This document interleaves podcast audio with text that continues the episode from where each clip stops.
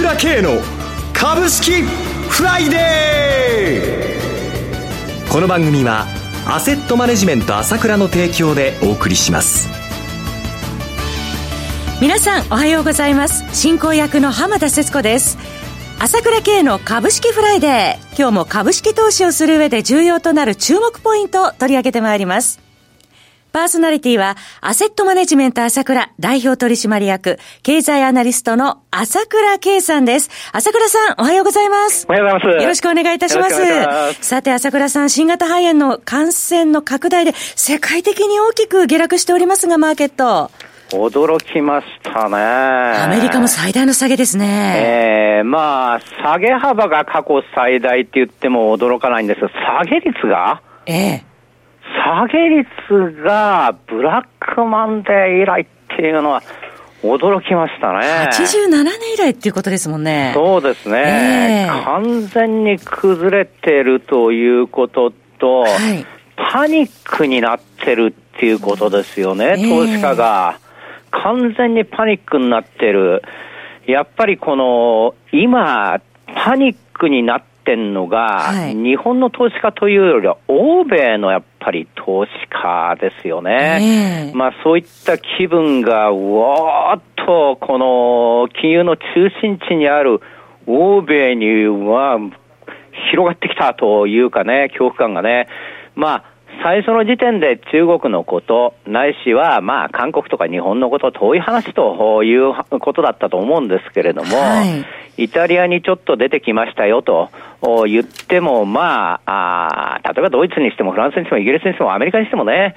それほど切迫した気持ちというのはおそらくなかったと思うんですよ。そこの地域の問題で自分たちのところはという感じだったと思うんですけれども、はい、まあ、まあ、WHO はパンデミック宣伝やということもあるんですけれども、まあ、ドイツのメルケルさんもね、国民の、ドイツ国民の7割近くが感染する可能性がある、また、俳優のトム・ハンクスさんがね、えー、まあ、感染してるということと、各国、欧米では議員がね、やっぱり感染というのが、あないし感染の疑いというのが出てきましたよね。えー、これはもう、欧米の人々にとってはもう、自らの恐怖というところだと思うんですよね。それがやっぱりこう、この投資行動とか恐怖感に出てくるということでの、まあ、一種パニックりが出てきたということだと思いますよね。あの、各国が金融緩和ですとか財政出動の姿勢を見せてるんですが、それでも世界的な株安が収まらないと。結局、財政出、まあ、あの、特に財政出動はともかくとしてですね、えー、まあ、あの、金融緩和しても、まあ、この事態は関係ないですからね、要は経済を止めなければ、はい、あの感染収まらないってことで、いくら金融緩和したって、投資しないんだから同じことじゃんっていうことで、まあ、冷静に考えればそうなんですけれども、ただそれでも心理的な効果というのはかなりあったとは思うんですけれども、はい、だけども、まあ、現実にはそのパニック的な気分がですね、はい、えー、どんどんどんどん強くなってしまったということと、現実にやっぱりお金が詰まってるっていうのは石油が下がりましたけどもね、石油があれだけ下がると、もうその新興国、ブラジルの株価なんか全部下がってますけども、えー、もう現実にこのお金が干上がっちゃうって中で、この現金化しなければならないという、その切羽詰まったものもあるという中でですね、えー、こう、次から次へと売られちゃってるんだけれども、はい、ただ私はやっぱりこの日本の投資家にここで言いたいことは、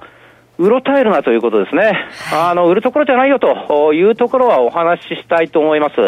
それからもう一点ですね。はい、この史上最大の下げが日本の S q に向かってきたということもですね、しっかり押さえてもらいたいと思いますね。今日はメジャー S q です。そのあたり、後ほど詳しく伺っていきたいと思います。それではここで一旦 CM です。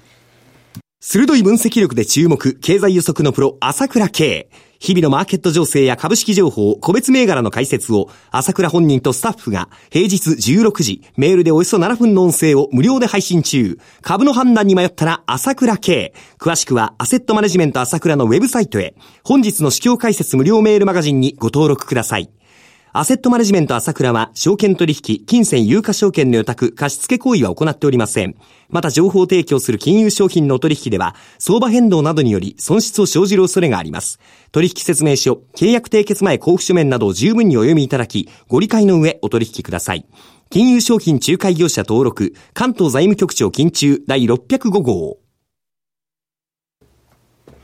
さて、朝倉さん、その世界的な暴落はすべて日本の S q にかけて仕掛けられているというお話、もう少し詳しく伺ってもよろしいですか？そうですね。はい、私が、あの、まあ、その、世界的な暴落はすべて S q が関係しているという、まあ、YouTube で動画を出して、今、7万3000ぐらい見られているものがあるんですけれども。確か2年前の朝倉さんのセミナーでお話しされました、ね、ちょうど2年前、3月の私のセミナーでお話ししたことなんですけれどもね。はいえー、そこのまあ単純なところを振り返ってみますと、例えば、リーマンショックなんですけれども、はい、リーマンショックはご存知のように、2008年の9月の15日にリーマンショックが起こったわけですよね。はい、でも、その9月の15日は爆発的に下げたわけじゃないんですよ。あそうなんですね。えー、まあ、下げたは下げましたよ。えー、だけど、その後、株価はずっと横ばいだったんですよ、実は。えー、それがいつから下げ始めてひどいことになったかっていうと、えー、10月2日から下げたんですね、ニューヨークダウが。えー、10月2日、翌月から下げてるんですよ。えー、で、10月2日からなんと10月10日まで、もう当時で言うと500ドル安、700ドル安って、うん、まあ500ドル、700ドル大したことないなと思うかもしれないけど、当時当時は1万ドルですから、はい、にあのニューヨークダウが、えー。だから今と匹敵する下げだったわけですよね。えー、そこで10月2日から10月10日の立ち会い日7日間間で27%という記録的な暴落をしたわけです。えこれが、まあ、リーマンショックの、まあ、いわゆるそのショックの、まあ、クライマックスだったわけですよね。はい、そこの10月10日は日本の S q なんですね。えーで、えー、今回なんですけれども、えー、ニューヨークダウが暴落したって言っても、やっぱりこの7日間なんですね。うん、えー、3月4日2万7000ドルですから、はい、そこからこの2万1200ドルまでもう急落するんだけれども、えー、この7日間の下げ率が22%、まあ、リーマンショックの時27%ですから、それには及んでいないんですけど、大暴落ですね。短期でこれだけですね。これもここが日本の S q なんです。はい。で、昨日また私も非常に今回、やっぱり先週も 2SK のお話ししましたけれども、うん、まあ仕掛ける可能性があると思ったけど、ここまでやるかなと思いませんでしたけども、例えば1万9500円のプットオプション、はい、1万9000円のプットオプションは、まあ2月の20日とか25日頃は2円だったんです。2円とか3円。えそれがここの決済1万7000円になるとするとですね、うんえー、例えばあ2500円とかっていう値段になりますので、はい、まあ、大変な儲けということになるわけなんですよ。えー、まあ、2万円が2000万ってことですからね。えー、えー、まあ、2億だったら2000億ということなので、あのね、一般的に見ると株が暴落で大変なんだということなんだけれども、はいだけども、デリバティブの世界、株の世界っていうのは、特にデリバティブの世界は、これはゼロサムゲームなんですよ。はい、あなたが儲かれば私が損する。私が損すればあなたは儲かるというところなんですね。買いと売りの攻めそうなんです。で、ここはですね、はい、売り方がですね、目いっぱい力を入れるところでもあるわけなんです。はい、日本というこの最も動かしやすい市場を舞台にしてですね、それでですね、もう、この目いっぱい売ることによってですね、儲けを最大化させるという動き、それが欧米の投資家がみんな不安だから、はい、そこに輪をかけて、コンピューター取引でさらに拡大したというのが今回の流れというふうに私は見てますね。はい。はい、相場下落を増幅させたとそうですね。えー、ですからそういう部分が大きくて、不安感を誘って、えー、現実に日本の投資家の動向を見ると、買っているわけですよ。すごい買い方ですね。えー、えー、非常に冷静だったと思います。はい、えー、2月の最終週に3163億、はい、それから3月の第一週、先週ですね、5500億買ったんですよ。こんな買ったことないですね。おしめが1週間で5500億買ったんですから。はい、えー、しかも日銀が毎日1000億ずつ買ってるじゃないですか。えー、下手すりゃ、日本の投資家は1週間で1兆円買ってるという、膨大な買いはあるわけですよ。はい、もちろん、これだけじゃなくて、信用の美味しいの投げとか、さっぴきですから、そういうものもあるんだけれども、だけど、こうやって振り返ってみると、結構買いが入っているんだけども、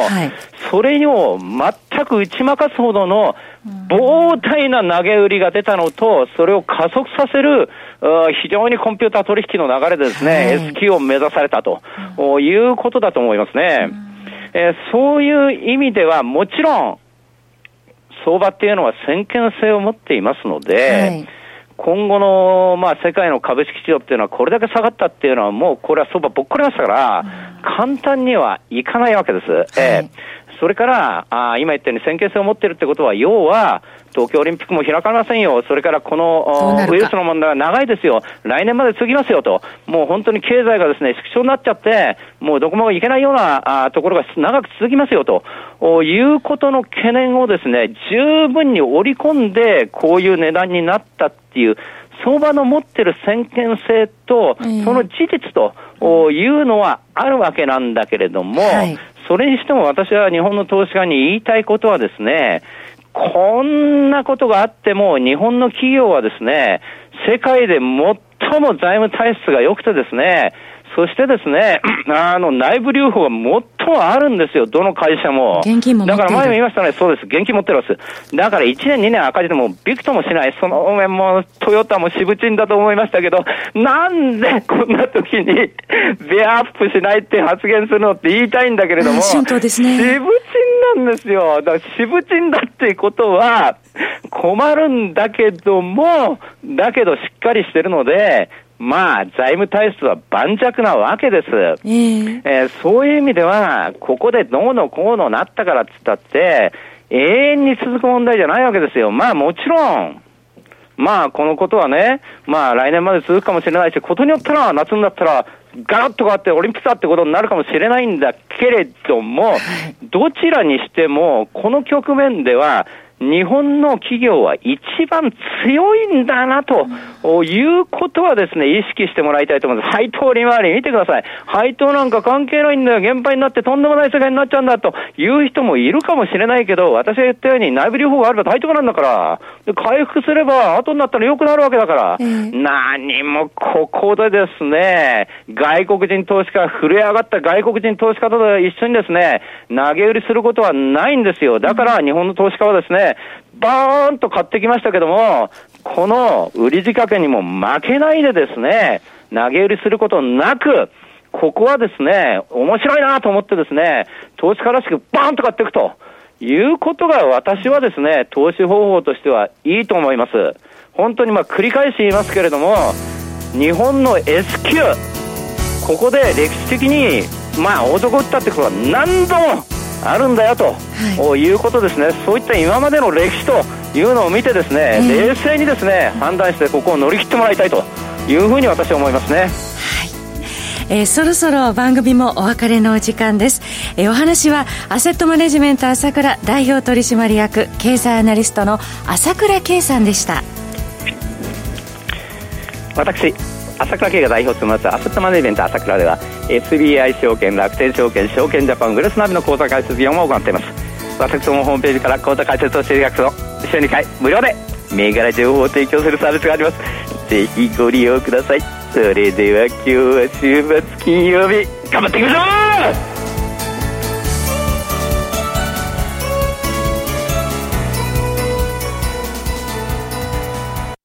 この番組はアセットマネジメント朝倉の提供でお送りしました。最終的な投資判断は皆様ご自身でなさってください。